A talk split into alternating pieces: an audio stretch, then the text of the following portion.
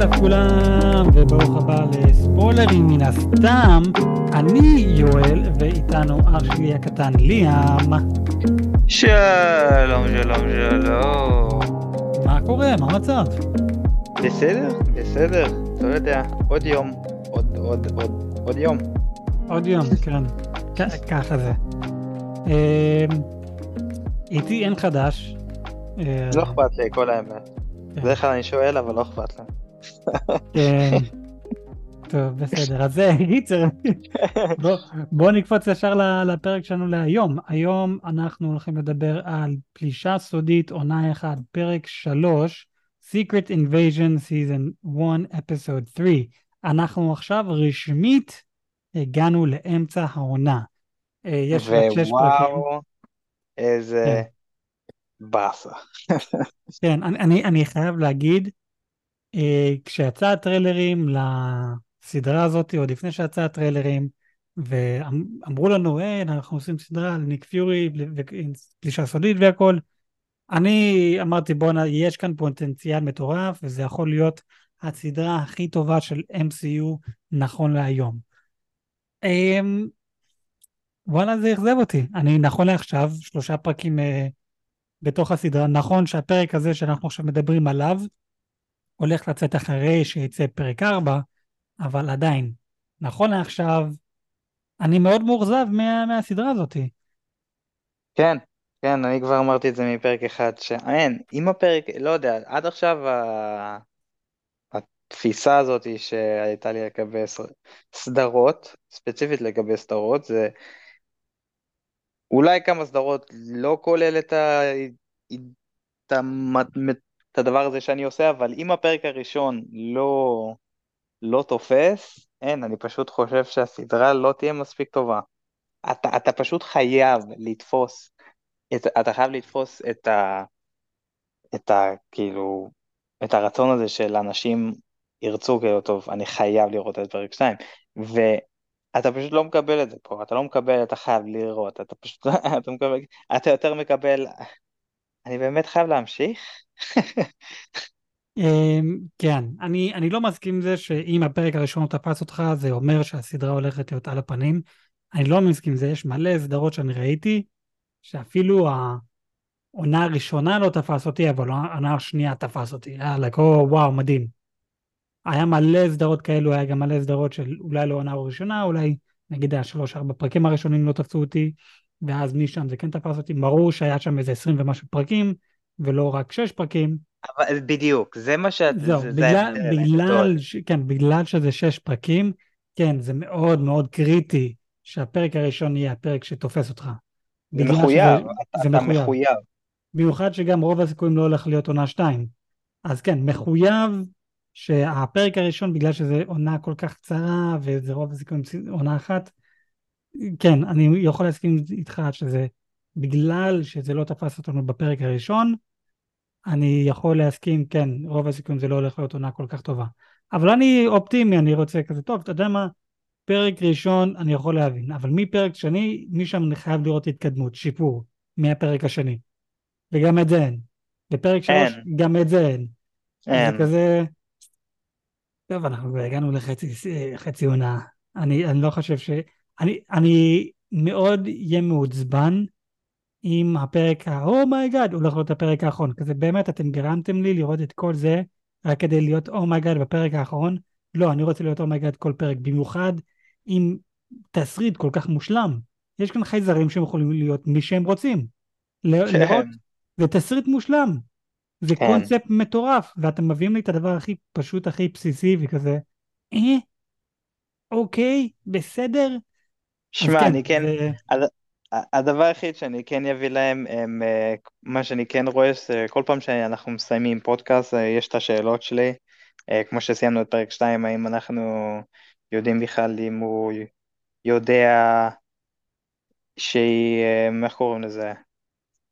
שאשתו, אם הוא יודע שאשתו זה סקרול? סקרול, בדיוק, ואם כאילו, וכל זה, ואם הוא באמת נשוי וכל אחר הזה, ואז בפרק 3 זה פותח בפלשבק, והם גם מביאים לנו, אז הם כן מביאים לנו תמיד את התשובות לשאלות שהם הביאו בלי שום קשר, כאילו למה בכלל הבאתם את זה, אבל הם כן מביאים כאילו, טוב, זאת הוא הכיר אותה, מתי זה היה? 1995. זה היה 95? כן, הוא הכיר אותה ב-95, ואז ב-96 או 97, אנחנו ראינו אותה עם הילד הקטן, שהילד הקטן הזה היה גרביק, ואז, כן, נכון. ואז רואים עוד פעם ב-1998, שכאן הפרק הזה בעצם מתחיל ב-1998, ואנחנו רואים אותה ואת ניק פיורי מדברים, ניק פיורי כזה, אני לא יודע שחברה שלי או אשתי, whatever, תהיה שמחה אם אני אדבר איתך או זה כזה, ומה אם יש לה מראה אחר? ואז הוא הבין, אוקיי, אז את החברה שלי או אשתי, כזה, את שינית את המראה שלך. הוא גם שואל, מי זאת, מה זה? היה מלא אנשים שחשבו, מה עם הפרצוף שהיא בחרה לקחת, זה בעצם אשתו של ניק פיורי, עוד לפני שהוא היה ניק פיורי שאנחנו מכירים, והיא פשוט מתה מסרטן או משהו, לא יודע, וכדי לנחם את ניק פיורי, היא בחרה את הפרצוף של אשתו שמתה. זה הדבר הכי מטומטם ששמעתי, לניק פיורי, ידענו קבל שאמור להיות לו אישה, אין לו אישה. אז זהו, אז אני מסכים, כן, אני כמו שאמרתי בפרק הקודם, אני לא מסכים עם זה שלניק פיורי יש אישה, לא משנה שהיא חייזר, לא חייזר, בן אדם, לא משנה. ניק פיורי, אני לא מקבל את זה שהוא נשוי. אני לא מקבל את זה. זה לא... אני לא חושב שמגיע לו להיות נשוי. אני גם אמרתי את זה בפרק הקודם. על הזין שלי המגיע לו, זה כדי להיות מישהו, וכדי מה שיראו לנו מי הוא באמת ומה הוא, כדי להיות פאקינג ניק פיורי, איפה אתה דוחף אישה? אין איפשהו לדחוף אישה, זה אפס מקום מכל ההיסטוריה שאנחנו לומדים, אפס מקום לדחוף אישה. כאילו, הדבר היחיד שהם אולי יכלו לעשות זה מתי שהוא היה בהתחלה, לפני הסקרולס, הוא פשוט היה, לא יודע, CIA, לא יודע, משהו מאפן, כאילו משהו למטה, הוא לא היה איזה משהו מיוחד, אולי שם, אולי היה לו אישה, אבל אז הוא לא הכיר את הסקרולים, אז אולי היה לה אישה נורמלית, אתה יודע, בני אדם. בני אדם, כן. אבל הם לא עשו את זה, הם עשו שזה היא סקרולית, והוא יודע שהיא סקרולית וכל זה, אמרתי, אין, איפה, אני פשוט, נכון. הם פשוט עושים יותר מדי טעויות. זהו, אני גם מסכים זה, אין שום מקום בצורה כרונולוגית, הגיונית, שלניק פיורי יהיה אישה. אין את האפשרות הזאת. כי... אני לא מבין גם למה הם עושים כאילו, רואים גם שהוא מתחיל לשאול אותה שאלות, האם את בגרביק, ואז בסולט אנחנו מגלים שכן, היא את האמת כן מדברת עם גרביק, והוא כאילו עכשיו סתם לא הכי סומך עליה, אבל הוא כאילו טוב, בסדר, כאילו בוא אני אביא לך נשיקה, אני אמשיך לשלי, הוא מנסה להשיג את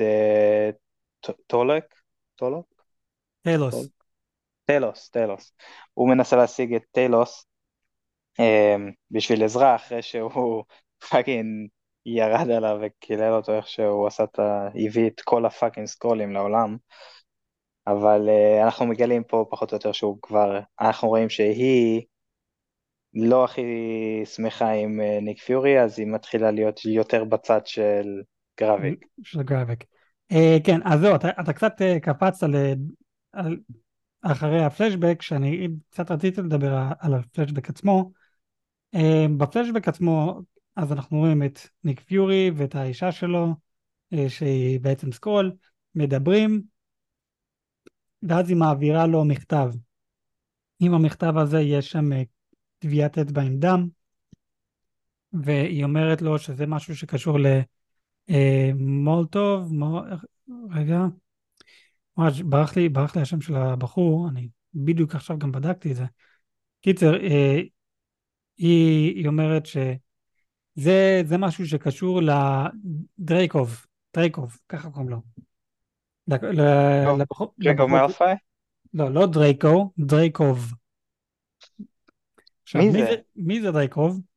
אנחנו בעצם שמענו את השם הזה מלא פעמים, במיוחד בימים הטובים של ה-MCU.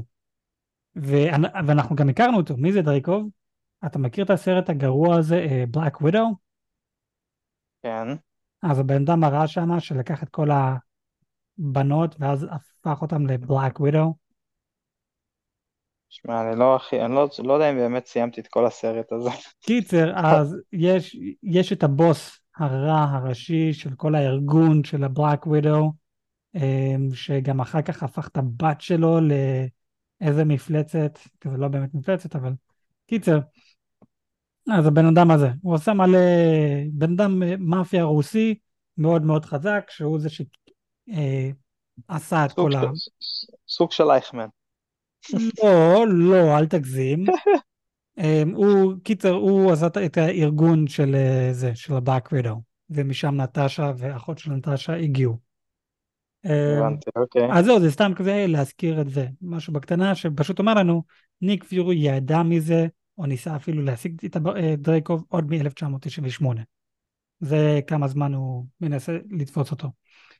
אוקיי, הבנתי. ומתי בעצם הצליחו לעצור אותו? ב-2019, אם אני לא טועה, 2017, איפשהו שמה, 2016, איפשהו, קיצר, בסרט של בלאק ווידו. קיצר, אז סתם איזה איסטר אקס בשביל זה. אז לא, אנחנו קופצים אחר כך לזמן הווה, אנחנו רואים את ניק פיורי מדבר עם אשתו, והוא מנסה להבין מה עבר עליה בשנים האחרונות, כמו שאמרנו בפרק הקודם, בשבע שנים האחרונות, 5 שנים שניק פיורי היה אפר, בגלל סאנוס, ואז 2 שהוא בעצם היה בחלל ונעלם. הוא רוצה לדעת באיזה צד אשתו נמצאת, האם היא בצד שלו, או האם היא בצד של גרביק. ולסגור את זה בקצרה, היא בצד, היא אומרת, אתה נעלמת 5 שנים, אני בכיתי עליך, כזה, אני קברתי אותך, ואני הייתי חייבת להתקדם הלאה. ואז אתה חזרת, ומהרצון האישי שלך אתה חזרת, אתה בחרת לא לחזור אליי. אז אני הייתי חייבת עוד פעם לעבור עליך, וכביכול לגבור אותך עוד פעם. אז מי שאני היום, אני, מלפני שהכרתי אותך. אז זה מי שאני, אם זה כל כך חשוב לך לדעת. ואז אנחנו שומעים אותה מדברת בטלפון, או שזה היה, לא, כן, שומעים אותה מדברת בטלפון עם מישהו. שומעים כאילו שמישהו מתקשר אליה, ואז היא כאילו עונה, ואז היא אומרת, אני לא יכולה לדבר על זה עכשיו, ואז היא מנתקת, ואז הוא אמר, כאילו מי זה היה, ואז הוא אומר, לא, זה לא משנה. נכון. שזה מראה לנו, כאילו, טוב, כן, בסדר, האישה עובדת עם גרביק. לא, זה לא אומר שהיא עובדת עם גרביק, אבל אתה יודע מה זה כן אומר? אתה זיהית את הכל אם היא מדברת? לא. לא זיהית. לא. אז בפרק הקודם, לי ולך היה תיאוריה לגבי דמות מסוימת, שאנחנו מכירים כבר מלא זמן, מה אם הוא בעצמו בעצם סקרול. הבחור שהחליט לפטר את ניק פיורי. רודי. אם זה רודי? כן, אז בטלפון, היא דיברה בטלפון עם רודי. אתה בטוח? כן, זה היה הקול של רודי. אני גם אחרי שראיתי את זה, אני ישר הלכתי ליוטיוב וכל זה, וכולם אומרים, כן, זה הקול של רודי. הוא קיבל גם קרדיט, הוא לא היה בפרק הזה בכלל, אבל הוא קיבל קרדיט בסוף הפרק שמראים את כל הקרדיט. הוא קיבל קרדיט שהוא היה בפרק, זה אומר שהוא כן היה בפרק הזה, כי שמענו את הקול שלו. עכשיו השאלה היא, האם רודי בעצם סקרול רע או סקרול טוב? האם הוא בעצם תמיד היה סקרול? האם זה מישהו שהצליח לקחת את רודי ולהשתלט ולקחת את הזיכרונות שלו? זה מישהו שלקח, אין מצב שרודי תמיד היה סקרול, טוני היה יודע לגבי זה. אז זהו, אז בוא נלך על זה. גם אם רודי תמיד היה סקרול, האם הוא רע או האם הוא טוב? אני אומר שהוא טוב והוא לא רע, זה אומר שאני אישית חושב שהסקרול הזה, מי שמתחזה לרודי, זה לא הרודי האמיתי. כזה זה לא, זה מישהו קיצר שגנב את הגוף של רודי ולוקח את הזיכרונות שלו. והוא לקח את הזיכרונות, אוקיי, זה אני מקבל. שזה אומר שרודי האמיתי הוא בעצם לא סקרול, ומישהו מתחזה אליו ועוזר לגרביק. כן, זה אני מקבל. עכשיו, יש גם כאן עוד תיאוריה לגבי ניק פיורי. מה אם כאן בתחילת הפרק שראינו את ניק פיורי מדבר עם אשתו, או גם בסוף הפרק של הקודם שהוא בא לדבר עם אשתו, מה אם זה בכלל לא ניק פיורי? כי אנחנו רואים כאן, וזה משהו שאמרתי גם אני חושב בפרק הראשון שדיברנו על הסדרה הזאת, מה הדבר הכי מדהים שהם יכולים לעשות כאן? אם הם יעשו משהו כמו, יש לך 3 כוסות, ובאחד הכוסות יש לך כאן כדור, ואתה מערבב את כל הכוסות, ואתה אומר, כן, הכדור נמצא כאן באמצע, ואתה מרים את זה, לא, זה בכלל לא כאן, ומה, אבל איך, לעשות משהו כאן, כי יש כאן אנשים שיכולים, הסקרולים יכולים לשנות את המראה שלהם. אנחנו רואים את גרביק הורג את מריה, רבן, איך פגשתי איתה, נכון? כן. והיא בעצמה באה ואומרת לניק פיורי, אתה ירית בי, ואומר, לא, זה לא אני. אבל בואו ננסה לזכור בדיוק מה קרה בצנה הזאת. גרביק הפך לניק פיורי, עם משקפיים, והרג את מריה. ניק פיורי האמיתי, בלי משקפיים, בא למריה ואמר, אני לא הריתי בך. צריך להסתכל טוב טוב, ולראות מההתחלה, את הכל, ולהסתכל על ניק פיורי משקפיים, וניק פיורי בלי משקפיים. מה אם גרביק מתחזה לניק פיורי, וכדי לנו לצופים לעשות כאן איזה הבדל, ניק פיורי עם משקפיים, זה בעצם גרביק, וניק פיורי בלי משקפיים, זה ניק פיורי אמיתי. זה מעניין. כי אנחנו רואים... תיאוריה מעניינת. כי זה אחר כך לבוא ולעשות את... בדיוק מה שאמרתי עם הכוסות, לעשות what the fuck, ואז לראות את הכל מההתחלה, ולנסות לעשות כאן הבדל מטורף. אני מאמין גם אם בסוף העונה הזאת, גם אם לא נראה מההתחלה, הם יעשו לנו, הנה מה שגרביק עשה מההתחלה ועד הסוף, ויסבירו לנו את הכל. אני מאמין שהם יעשו את זה, אבל יש לי הרגשה שאנחנו בעצם רואים כאן יותר מניק פיורי אחד. ואחד מהם, רוב הזיכויים גרביק, בעצם מתחזה לניק פיורי, והסיבה שהוא הלך לאשתו של ניק פיורי, זה כדי לוודא האם את בצד שלי או בצד שלו. האם את בצד שלי גרביק, או בצד של ניק פיורי. עכשיו... אבל הוא הלך, הוא היה בלי משקפיים, שהוא היה שם. זהו, זה קטע מוזר. הוא היה בלי משקפיים, ואחר כך הוא שם משקפיים. אז זה גם משהו שצריך לשים לב. האם זה ניק פיורי, שאנחנו רואים אותו עם משקפיים מההתחלה, או אם זה ניק פיורי בלי משקפיים, ואז שם משקפיים. זה קשוח, זה תיאוריה מעניינת וגם קשוחה וצריך לדעת איך לשים לב לזה, אבל נגיד והניק פיורי שראינו שדיבר עם אשתו של ניק פיורי, נגיד וזה גרביק, רגע זה מקום סודי, אף אחד לא יודע שלניק פיורי יש אישה, איך גרביק יודע? אז הנה התיאוריה שלי כדי לענות על זה. בפרק הקודם אנחנו ראינו את האישה הזאת בתור סקרול עם ילד קטן שזה גרביק, נכון? נכון. והיא אומרת, זה גרביק וכל זה, מה אם הם פיתחו רגשות בין אחד השני, לא כזה בצורה מינית, אבל בצורה כאילו אני אימא שלך, בצורה כזאת. נכון, ההורים של גרביק מתו ואמרו לנו, אבל נגיד הוא פיתח רגשות כאילו, את אימא שלי, את דואגת לי והכל, אז בקטע כזה, מה אם מההתחלה הם תמיד שמרו על קשר, היא התחתנה עם ניק פיורי, הם הלכו לבית והיא אמרה, אם אתה אי פעם צריך אותי, אני כאן בשבילך, הנה הכתובת, הנה מספר טלפון, אני, כל דבר. אני פחות חושב זה, אני כן חושב שהיא כן הביאה לו את הלוקיישן והכל, אני פחות חושב שזה זה, כי שהוא גם הגיע, הוא אמור להיות כבר סוג של טינאג'ר, איך שהוא הגיע, הוא לא היה ילד קטן, נכון. והוא היחיד ששרד, ורואים בעיניים שלו, כאילו, הוא כאילו אמר, I'm not afraid, רואים שהוא, המוח שלו שרוט אחושרמוטה, והוא לא ממש מחפש, אמא, הוא יותר מחפש שליטה, להיות פסיכופת. אז אני כן מאמין שהיא כן כאילו עובדת איתו והכל, והוא כן, זה לא שהוא מאיים עליה או משהו כזה, אבל אני מאמין שהיא אמרה לו כאילו, טוב, ניק פיורי שם אותי פה וכל זה, היא עובדת לגמרי איתו. בדיוק, הם שמרו על קשר, זה מה שחשוב, שהם שמרו על קשר עוד מאז, והיא מאז אמרה לו את כל הדברים שהוא צריך לדעת, אני גרה כאן, הנה, וכל מה שאתה צריך, תבוא. אז זה קיצר הפוינטה שלי, למה שאני מנסה להגיד.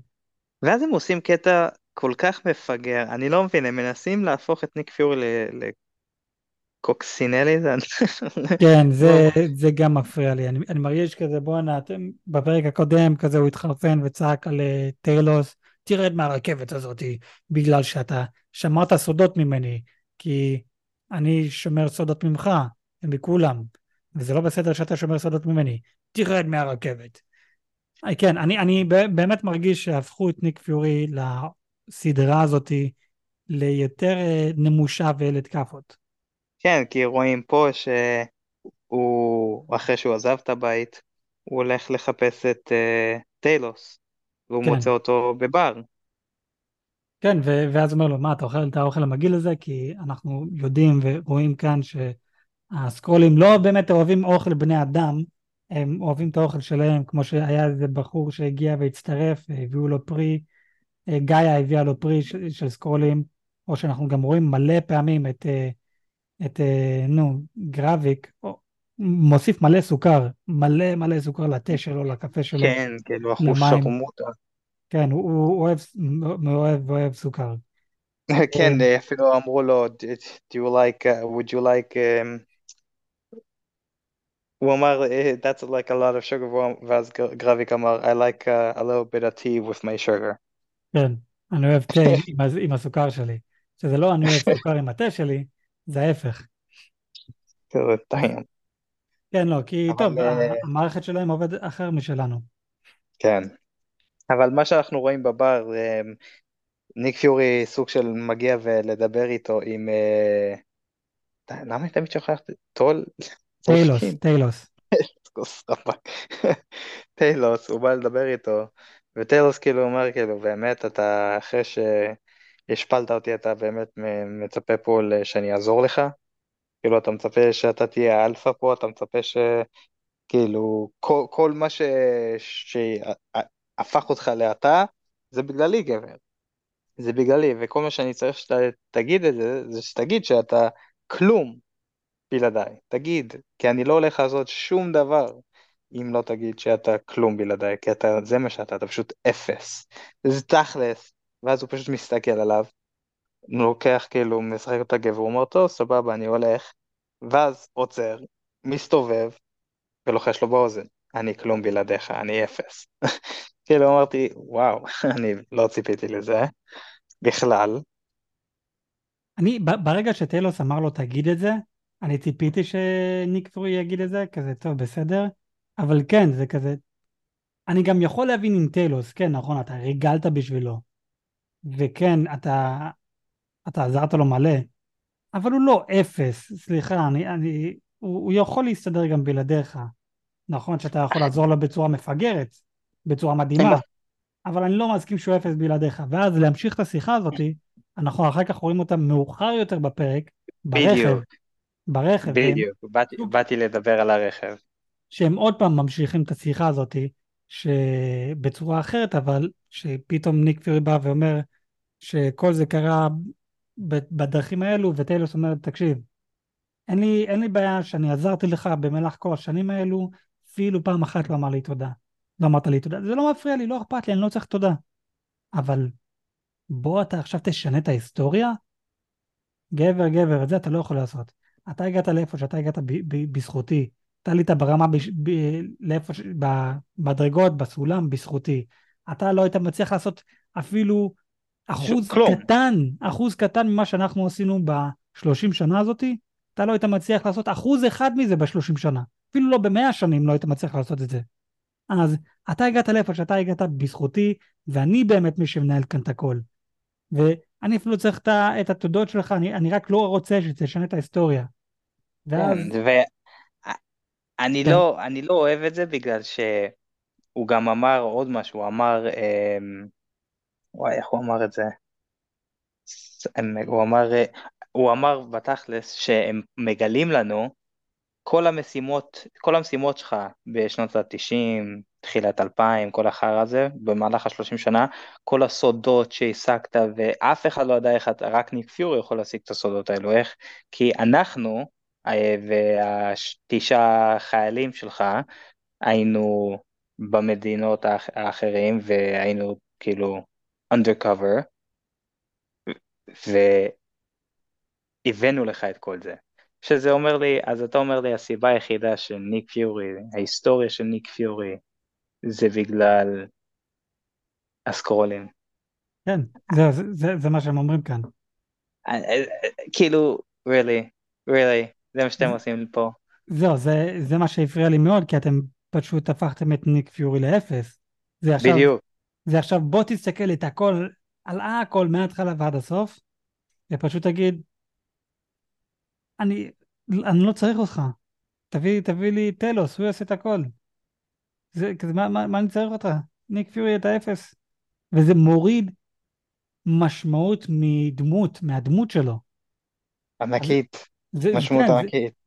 אני זוכר שראינו את ניק פיורי לפעם הראשונה והכל, וכזה וואו, what the fuck, yeah, וכל פעם שראינו אותו כזה yeah, וואו, איך הוא מתקדם, איך הוא מטורף, וזה כל המסתוריות הזאת על ניק פיורי, ועכשיו זרקתם זה לפח. כן, לגמרי. לקחתם את כל מה שניק פיורי היה מדהים, כל מה שהוא שווה, הכל, ופשוט זרקתם את זה לפח, ואמרתם, כן, לא, איזה חזר הסכן את הכל תכלס, אני רק דיברתי. אבל לא עושה את הכל. כאילו, אז מה קרה, מה קרה בקפטן אמריקה השני, מה זה היה ווינטר סולג'ר, אם אני לא יודע השני. מה קרה שם? כי שם ניק פיורי תכלס היה הפיוג'טיב, והוא היה שם, הרגו אותו, אבל אנחנו גלים שלא באמת.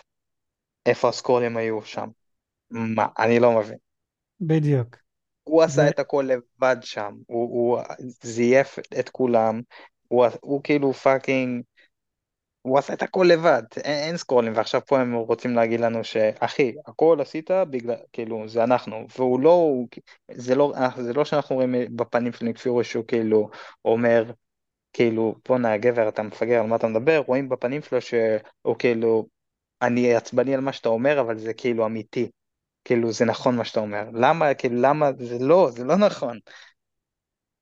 כן, זה גם משהו שמאוד עצבן אותי, והביאס אותי, כי כן, עוד פעם, כמו, הם הרסו את הדמות של ניק פיורי, ועכשיו, אם לא ירגו אותו בסדרה הזאת, אני תמיד אסתכל אליו בצורה של, אתה סתם איזה אפס, לא משנה מה עוד איזה סדרה יהיה בעתיד, או סרט שנראה את ניק פיורי, כאילו עכשיו הם חייבים להביא את קפטן אמריקה. עכשיו כן, בדיוק, עכשיו הם חייבים להביא את קפטן אמריקה, הם חייבים להביא את סטיבן רוג'רס, בתור The Old Cap, ולהרוג את ניק פיורי, עכשיו הם חייבים לעשות את זה. כאילו זהו, הם עשו לו הדאטבט שם לגמרי, פשוט הוא קובר לעצמו את הקבר, כאילו יאללה גבר, קפוץ. בדיוק. נקפוץ קצת חזרה אחורה, כי אנחנו דילגנו על כמה דברים, כל הקטע עם טיילוס וגרביק, השיחה שמה.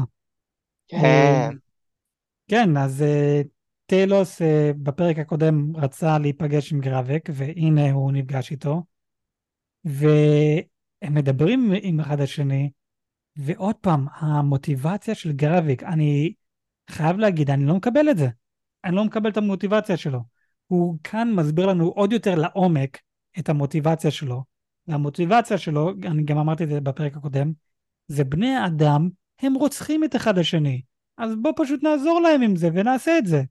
אוקיי, אתה יודע מה? סבבה. תביא לי את ההיסטוריה של בני אדם, ב-100, 200, 300 שנים אחורה. אל תביא לי את ההיסטוריה שקרה לפני 2, 3, 4, 5, 10, שנים האחרונות עם כל הנוקמים, את זה אל תביא לי. את העובדה שהם הצילו, את העולם נגד תאנוס. את זה אל תביא לי את זה, אל תזכיר את זה אפילו. בסדר. כזה... אבל אתה מביא לי מוטיבציה שבני אדם הורגים את אחד השני, ולכן אתה שונא אותם? זה לא סיבה גבר. מה בני אדם, תגיד לי ספציפית, חוץ מניק פיורי, מה בני אדם עשו רע אליך גרביק? כלום. הם לא עשו כלום. כלום, זה רק ניק פיורי. עזוב, אני גם לא... הוא חייב לחשוב, במהלך ה-30 שנה של כדור הארץ, מה קרה בכדור הארץ? לא רק שהייתה פלישה של החייזרים, היה גם את, יש עכשיו סיליביזציה של פאקינג, של תור, איך קוראים להם? אסגרדיאנס. כן, אז יש גם אותם. נכון, שמבחינת סדר כרונולוגי, זה אולי בחמש שנים האחרונות.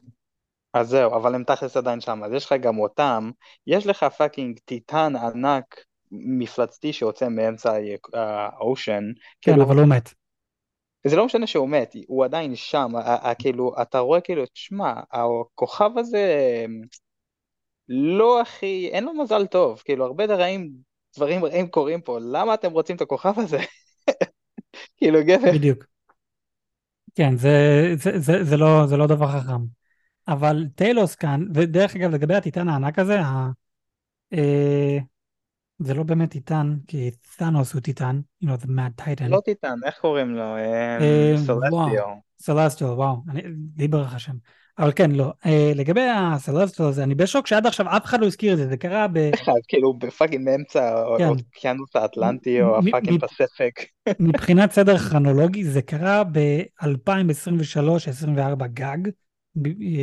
אז עבר כאילו פאקינג שנה וחצי, שנתיים גג, וכלום. לא מדברים על זה. עד עכשיו אף אחד לא מדבר על זה. לפי החישוב שלי, הסדרה הזאת היא קורית ב-2025, מבחינת דיזני, אם תלכו לדיזני פלוס ותראו את הסדר הכרונולוגי, הם בעצם שמים את זה אחרי תור אהבה ורם, ותור אהבה ורם קורה ב-2026. כן, וגם אומרים שעבר בדיוק 30 שנה. בדיוק, זה לא הגיוני. אז אני לא הולך עם הסדר הכרונולוגי של דיזני, כי הם מלא פעמים משנים דברים, וזה לא הכי נכון. בכל מקרה, אז כן, הסדרה הזאת קורה ב-2025, ועם ה... ניצחאים קורה ב-2023 או 24. רגע. קיצר. לא, יש מצב, כי הפלשבק קורה ב-1997, שהם נשבעים, ה9 חיילים האלו. אוקיי, אבל אומרים לנו... אז 30 שנה מההשבעה הם אמרו. לא, אמרו... לא 30 שנה מאיתם. לא, אמרו 30 שנה מאז שניק פיורי הכיר את הסקרולים, שזה ב-2095. כן, לא, זה לא, כן, זה היה ב-95, טוב, זה לא גני. קיצר, לא משנה. אז יש את כל המוטיבציה המטומטמת של גרביק, ואז טלוס מביא כאן משפט כל כך נכון, וגם לא חייב להביא את המשפט הזה, פשוט לבוא ולהגיד, את זוכרת, תאנוס? באמת לבוא ככה. מה טלוס אומר לגרביק? בני אדם, מה שאתה לא מבין בבני אדם, כשיש אויב, שמאיים, הם יבואו ביחד ויחסו את האויב הזה. תביא לי, אוקיי ליאם, תביא לי בהיסטוריה האחרונה שלה, אתה יודע מה? 5 שנים האחרונות, ביקום של ה-MCU, אויב אחד שאיים על כדור הארץ כל כך, שהם באו כולם ביחד וחיסלו אותו. תאנוס? וואו, איזה קטע. איך אתה עלית על זה? איך קוראים לו? גרביק לא עלה על זה. האויב לא רק של כדור הארץ, הוא היה האויב של כל הפאקינג גלקסיה. הם חיסלו אותו. אז אתה יודע מה? אתה מאיים, רגע, אתה מאיים על כדור הארץ, נגיד ואתה מגיע לרמה של לוקי אפילו, בנוקמים הראשון. והם פשוט אומרים, אתה יודעים מה? בוא פשוט נביא את כל הגלקסיה ונחסל אותך. כזה, אי אפשר. מה אתה בא אליי עם הדבר המטומטם הזה? הם הורגים את אחד השני כבר מאות שנים, אז אני אעשה את זה בשבילהם. איך אני אעשה את זה? אני פיצוץ אטומי, שהנה אנחנו רואים שזה הולך לקרות בפרק הזה. אבל זה לא קרה. ניכנס עוד יותר לעומק לגבי הפיצוץ אטומי יותר מאוחר בפרק, אבל עוד פעם, המוטיבציה שלו בשבילי אישית, זה לא קונה אותי. זה לא קונה אותי, אני לא מאמין לזה, זה לא סיבה מוצדקת בשביל המוטיבציה שלו. ואם זה כן הסיבה שלו, אם זה באמת הסיבה האמיתית שלו, איך שדדפול אמר, that's lazy writing.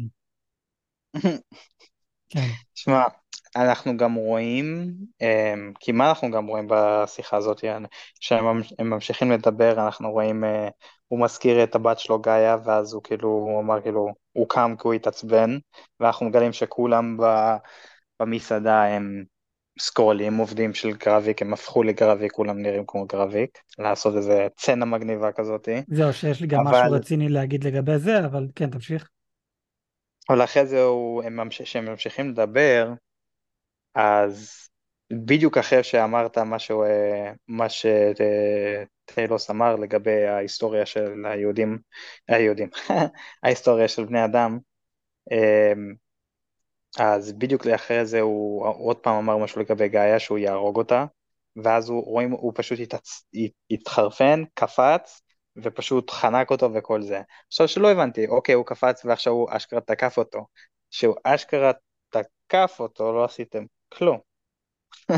הוא פשוט חונק אותו, הוא פשוט פאקינג חונק אותו, מה הוא עוד יכול לעשות? כאילו גם, הוא דקר אותו ביד עם סכין, ואז הוא חונק אותו. אוקיי, ואז הוא פשוט מאיים עליו שהוא לא יצליח, ואז טלוס כאילו עוזב, טלוס עוזב את המסעדה. אבל אנחנו רואים שגרביק, הקירה שהיה לו בסכין, הוא כמו דדפול, זה פשוט החלים. עכשיו, השאלה שלי זה כל סקרולים, או שזה עכשיו הכוחות שמה שהוא עושה? כי אם זה הכוחות מה שהוא עושה, אז אני לא מבין למה הוא פשוט לא חיסל אותו, הוא נותן לו לחנוק אותו, כי אנחנו ראיתי קצת פחד בגרביק שהוא חנק אותו. רואים פחד כאילו, כמו ילד קטן שאבא שלו מחטיף לו. אז בוא אני יענה על השאלות שלך כאן. אז קודם כל, לגבי מה שרציתי להגיד, שהוא קפץ עליו, לא קפץ עליו, אבל חנק אותו, וכולם הפכו לכל הסקרולים, שאר הסקרולים הפכו לגרביק. לזה יש לי משהו שאני רוצה להגיד קודם, ואז אני אמשיך לענות על השאלות שלך. למה הם הפכו לגרביק? למה פשוט הפכתם לירוק, לסקרולים? למה בחרתם לראות כמוהו? נכון שזה נראה מגניב, אבל באותו זמן, אתם עושים את זה בקטע של, מה, אתם בקבוצת קאט כזאת, ב-in-a-cult? אחי, אתם מתנהגים, הוא האל שלכם, ככה אתם מתנהגים. אנחנו נהפוך אליו. הם לגמרי מתנהגים. הם מתנהגים כאילו הוא האל שלהם, אנחנו נהפוך אליו. לא, תהפכו פשוט לסקרול, כזה. פשוט תראו לטיילוס שכולכם סקרול קרן, ואתם בצד שלו. למה אתם חייבים להפוך אליו? אתם עוברים אליו, ואתם פשוט מראים כאילו הוא המושיע שלנו. אנחנו איתו ונהפוך אליו. כזה, לא יודע, ככה נראיתי את זה. דפוק לגמרי. אבל זה בדיוק מה שגרביק לא רוצה. הוא בעצמו אמר, אני לא המושיע, כזה זה בכל, אנחנו נעשה את זה בשבילך גרביק. לא, אנחנו עושים את זה בשבילי, אנחנו עושים את זה בשבילנו. ועל זה שהם הופכים אליו, זה כזה די שקרי, אתם מוצאים את זה בשבילו. זה נראה סוג של מרילין, איך קוראים לו, מריל מנסון? כן, כן. הפאקינג קולט לידר שבשנות ה-80 או ה-70. כן. זה טיפה, והוא גרם שאנשים ירצחו בשבילו. זה פחות או יותר מה שהוא עושה פה. זהו, זה הקטע.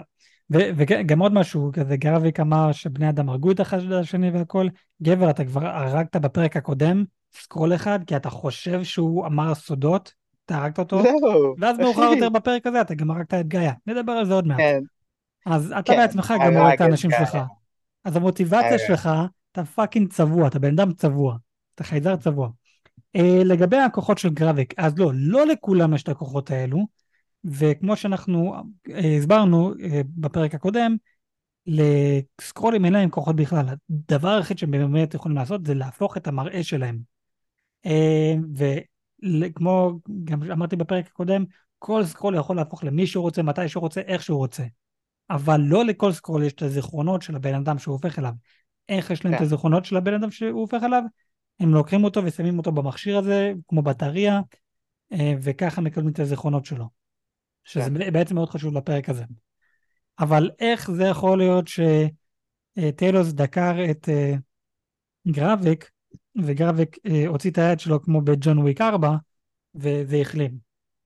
אז אם אתה זוכר מה אמרתי בפרק הקודם, שמנסים לקבל כוחות, הם לקחו DNA מיצורים אחרים, כמו מגרות, מעוד יצור שראינו באינפיניטי וור, אז הנה עוד מישהו שהם לקחו את ה-DNA שלו. אתה זוכר את איירון מן 3, ליאם? אתה זוכר מה קרה שם? נכון. אתה ראית איך שהוא החלים, זה היה אדום? נכון, זה היה אדום, אותו דבר כמו, איך קוראים לו? The Mandarin, המזויף. The Mandarin, המזויף, כן. אז הוא לקח את ה-DNA הזה, לא יודע אם באמת של The Mandarin, אבל של מישהו שיש לו את הכוח הזה, והוא שם את זה לעצמו, וככה הוא החלים את עצמו. עכשיו, איך זה עובד עליו ולא על בני אדם רגילים? כי ראינו בני אדם רגילים, זה לוקח זמן עד שזה, אם באמת הגוף שלהם יקבל את זה או לא יקבל את זה. אחי, כמו שאמרתם מקודם, הסקרולים הם חסינים לכור אטומי, אז הגוף שלהם יקבל את זה אולי יותר טוב. בדיוק, אז זה לא בעיה. אז כן, אני מאמין אם יעשו את זה לכולם, אם לכולם יהיה את הכוח הזה. אבל הנה, זה לענות על השאלה הזאת, איך הוא ריפא את עצמו? ככה הוא ריפא את עצמו. מעניין, אוקיי, זה מגניב, כי ככה אתה מחבר דברים כאילו בום, קרה בפאגין איירון מן. נכון. זה מגניב.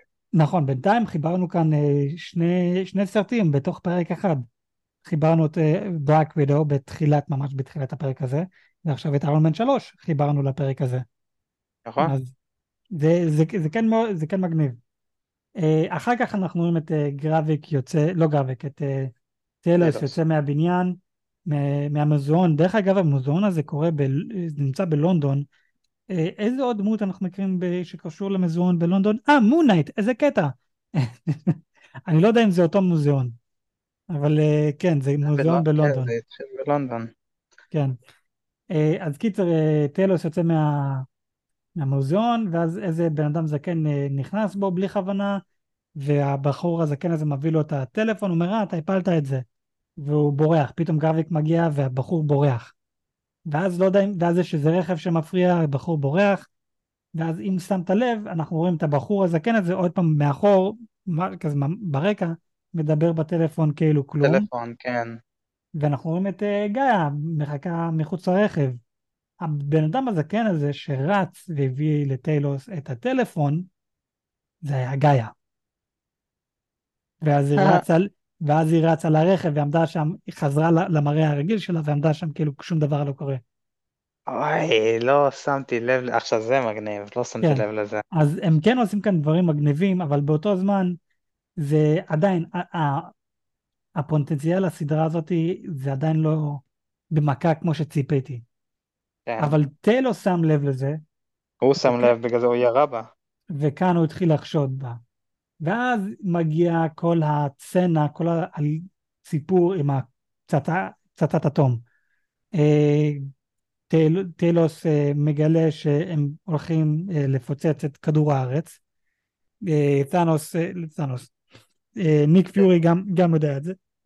הוא בעצמו אומר, יש לי איזה מישהו ברמה ממש עליונה, איזה סקול ברמה ממש עליונה שאני לא כל כך סומך עליו, אבל לא יודע, אני יודע שזה הולך לקרות. ועל מי הוא מדבר? רודי. כי אשתו דיברה עם רודי, והוא יודע את זה, אז הוא עכשיו חושב ברודי והכל, והוא יודע שהוא הולך להיות פצצת אטום. הם מנסים למצוא את הבחור, הם בסופו של דבר מוצאים את הבחור, כדי לעצור את הפצצת אטום. הם מדברים עם האישה שראינו עד עכשיו, הבריטית הזאת, היא גם שמה אייפאד של ינצ'וף הזה שניק פיורי שם איזה מצלמה שם. כן. קיצר, אז בזכותה הם יודעים למי הם צריכים ללכת כדי לעצור את הפצצת אטום שהסקרולים הולכים לעשות לכדור הארץ. אבל עם כל האמת, כל המשימה הזאת זה בשביל שגרביק ידע מי הנחש בקבוצה. זה היה המטרה של גרביק. הוא גם אומר לנו את זה אחר כך, שזה הסיבה שהוא עושה את זה. אז מבחינת הבני אדם, הם צריכים לעצור את זה, והם מצליחים. הם מוצאים את הבחור, וטלוס הולך לכיוון אחד בבית, ואז הבן אדם תופס את טלוס, וטלוס אומר לניק פיורי, ניק, אני נמצא בחדר הזה כאן למעלה, תפסתי את הבחור. וכאן אנחנו יודעים שאף אחד לא קורא לניק פיורי, ניק. הם או קוראים לו פיורי, או ניק פיורי, הם אף פעם לא קוראים לו רק ניק. וכאן, יש כאן איזה בעיה קטנה. זה כן משהו שאנחנו יודעים עליו עוד מהסרט קפטן מרוול, כי הם אמרו לנו את זה, אבל בפרק הקודם רודי קרא לך ניק ולא אמרת כלום. אז קרא לו ניק? כן, הוא קרא לו ניק. אז ולא, אולי הוא אמר, Talos never calls me Nick. לא, הוא אמר, אף אחד לא קורא לי ניק. זה משהו שידוע, וזה גם לפי הקומיקס, מה שתמיד גרם לסקרולים להיפשל במשימות שלהם נגד ניק פיורי. כי הם תמיד קראו לו ניק והוא יודע, אוקיי, אתה מתחזה. או שאתה אומר ניק בכוונה כדי שאני יודע שאתה בצרה. אוקיי, אז אנחנו אולי יודעים שרודי אולי הוא באמת סקרול. כאילו הרודי האמיתי אולי איפשהו במכונה הזאת יש את הזיכרונות שלו, וסקרול אחד יש את הדמות של רודי. זהו, אז זה גם עוד משהו שאני מאמין שזה עוד סיבה שמצדיק את זה. אז טלוס אומר, ניק, אני נמצא בחדר הזה, אני תפסתי את הבחור. עכשיו, הסיבה שהוא אמר ניק, כי הוא יודע שאף אחד לא קורא לו ניק, אז זה ישר אמר לניק פיורי, טוב, משהו כאן לא בסדר, הוא תפס את הבן של הבחור הזה. עכשיו, הנה משהו מעניין, אנחנו אחר כך כן מגלים שהבחור הזה בעצם סקרול, מה לגבי הילד הזה? האם הוא סקרול? לא, הילד הזה לא סקרול. אבל אנחנו מגלים שהבן אדם הזה, שהוא כן סקרול, הבן אדם האמיתי נמצא במכונה הזאת. הוא לקח את הזיכרונות שלו. הוא לקח את הזיכרונות שלו, ובגלל שהוא לקח את הזיכרונות שלו, הוא גם לקח את הרגשות שלו, ולכן הוא לא היה, לכן הוא ויתר על הקוד הסודי לנטרל את הפצצת אטום. כי הוא קיבל גם... הוא לא ויתר על הקוד הסודי, הוא לא ויתר. סליחה, נכון, סליחה, הוא לא ויתר. אבל הוא כן אמר, אל תהרגו את הבן שלי. כזה, זה לא הבן שלך גבר. הסקול, זה לא הבן שלך, אבל היה לו רגשות כלפי הילד. שזה תכלס יכול להיות סוג של בעיה בזה שלהם, כי מה אם אחד לוקח את המחשבות של אחד, ואז כאילו סוג של מרגיש כאילו מה שהם עושים זה לא נכון, ואז הולך נגד גרביק. כן, זה יכול לקרות, אבל באותו זמן, להם יש גם את הרגשות שלהם, אז אני לא מאמין שזה כזה ישפיע, כי זה לא לוקח על המחשבה, זה לוקח על הרגשות, אתה מקבל את הזיכרונות של הבן, אבל אתה... עדיין בעד מה שגרביק רוצה לעשות. אבל נגיד וכן, אז הנה גאיה. היא אומרת, אני בצד שלך, אבל באותו זמן אנחנו רואים שהיא לא באמת בצד שלו. אז הנה. והיא הזאת, גאיה זה הזאת שהייתה צריכה ללכת לדנג'ן הזה, ולהשיג את המחשבות של הבן אדם, שיש לו את הסיסמה. נכון. היא התקשרה לטלוס, טלוס התקשר אליה עם הטלפון שהיא הביאה לו, תבין, כי היא הייתה בן דם הזקן, הבן דם הזקן הביא לטלוס טלפון, זה הטלפון שהם השתמשו, אז הוא התקשר אליה, היא הלכה להשיג את הקוד, אנחנו רואים גם את כל הזיכרונות של הבחור עם הילד,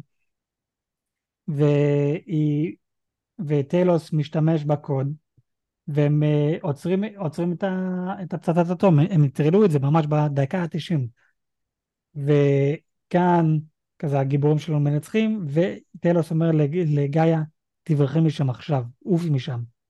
היא עולה על האופנוע שלה, לא מדליקה את האור על האופנוע, נוסעת, מגיעה לשין ג' ושם אנחנו רואים את הבודקה, ואין שם שומר, שזה כבר זה משהו חשוד כאן, שזה אומר, גרביק תכנן את זה, והוא עכשיו מחכה, למישהו לצאת ולגלות מי המרגל כאן. והוא מגלה שזה גאיה, והוא יורה בה.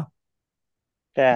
פשוט להראות לנו שאתה בן אדם צבוע, כי אתה אומר, בני אדם הרגו את אחד השני, אבל הנה אתה גם הרג את האנשים שלך.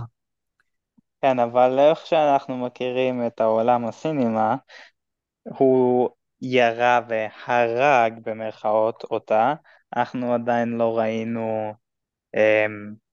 באמת משהו סופי שם, הפרק הבא כן יכול, כי שם יסתיים הפרק, שהוא יורה בה, היא נופלת, רואים אותה פשוט שוכבת וזהו, אבל הפרק הבא יכול להתחיל בהיא קמה, כי הוא לא בדק, הוא לא ירה בה שוב, נכנס לרכב והמשיך לנסוע. נכון, עכשיו הנה השאלה שלי לגבי זה, אתה לא מאמין שהיא מתה, אני לא מאמין שהיא מתה, אז הנה תיאוריה, אנחנו חייבים למצוא דרך איך היא חיה. יש לה אפוד, לא, מה זה, לא היה דם, איפה היה שפוץ? היה דם, הדם שלהם זה דם כחול, סגול כזה, היה דם. אבל זה התיאוריה שלי, מה באמת קרה כאן עם הירי הזה? אני לא חושב שהיא מתה, זה מה שאני חושב. בפרק הקודם, כשראינו את גאיה, היא נכנסה למעבדה, שם ראו את כל ה-DNA וזה, מים בשלב מסוים, היא לקחה את ה-DNA, בדיוק כמו של גרביק, שהוא ריפא את עצמו. מעניין, יש מצב. אבל רגע יואל, גרביק ירה בה, היא נפלה, ירה דם והיא הפכה לירוק, אז הוא אומר שהיא מתה, כי כל פעם שאנחנו ראינו סקרול מת מבן אדם רגיל, ואז הוא מת, רואים אותו הופך לסקרול, כמו שגם כאן טלוס הרג את הבחור שהיה לו את הקוד, כי הוא לא הביא את הקוד, הוא הפך לירוק, אז מה, גאיה גם הפכה לירוק, היא עשתה את זה בכוונה כדי לשקר לגרביק. כן. זה מה שאני חושב. קל. כן. אין, הם פשוט לא ירגו אותה. זה לא יהיה משהו ש... אני לא רואה אותה באמת מת. הפרק הבא, אנחנו נראה אותה כמה קל. כן, אני לגמרי מאמין שאנחנו נראה אותה בחיים, וזה גם עוד יותר טוב בשבילה, שגרביק יחשוב שהיא מתה. אז זה ממש מצוין. אני מאמין שאנחנו סיימנו, אבל לפני שאני הולך לסגור את הפרק, יש עוד כמה דברים שרציתי להגיד. לפי הטריילר, אני כן מאמין שאנחנו הולכים לראות נכון את החתול הזה, שראינו בסרט של קפטן מרוויל. אז אני מאמין שאנחנו הולכים לראות את החתול הזה, או הרבה חתולים, כי אני זוכר בטריילר ראינו את זה.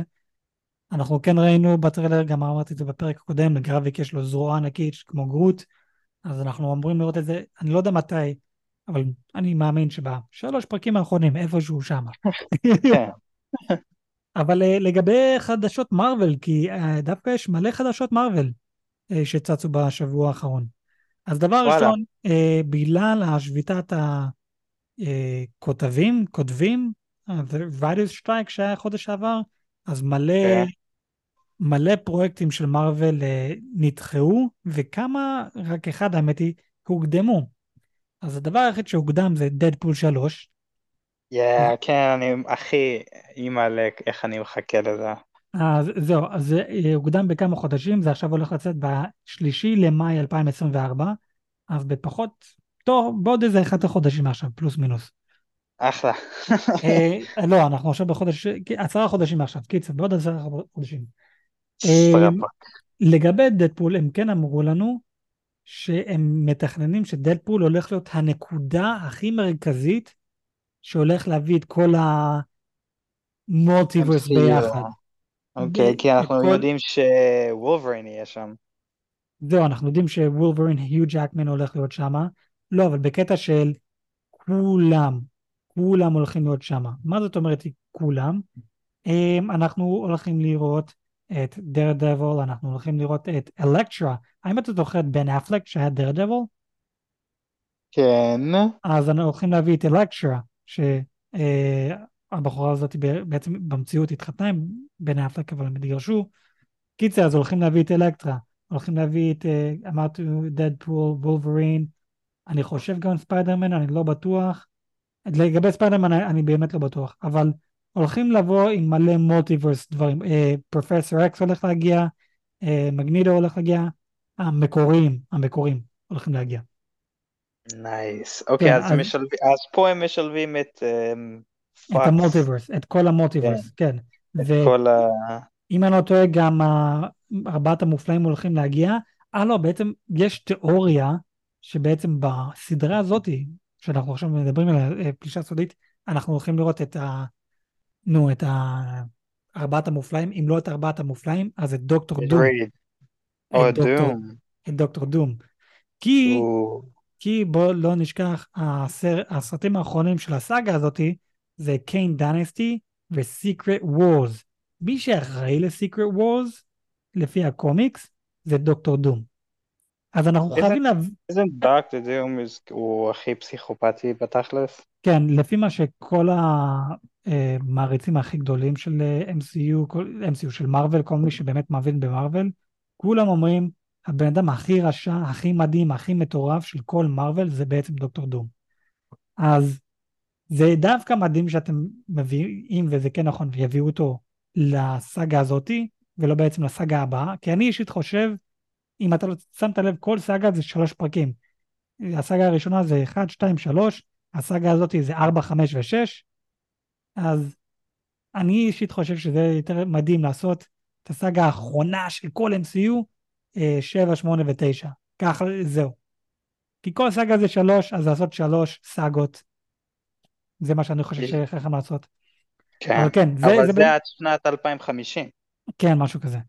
אבל זהו, זה כרגע התיאוריה שיש סיכוי ונראה את 4 המופלאים בסדרה הזאת, אם לא בסדרה הזאת, אז דוקטור דום נראה בסדרה הזאת, אבל אם לא, אז הכל הולך להיות בדדפול השלישי למאי 2024, בישראל השני למאי 2024, אז כן, אני מאוד מתרגש לדדפול 3, שגם דרך אגב היה כמה תמונות פפרצי שהצליחו לצלם, קיצר, כן, זה...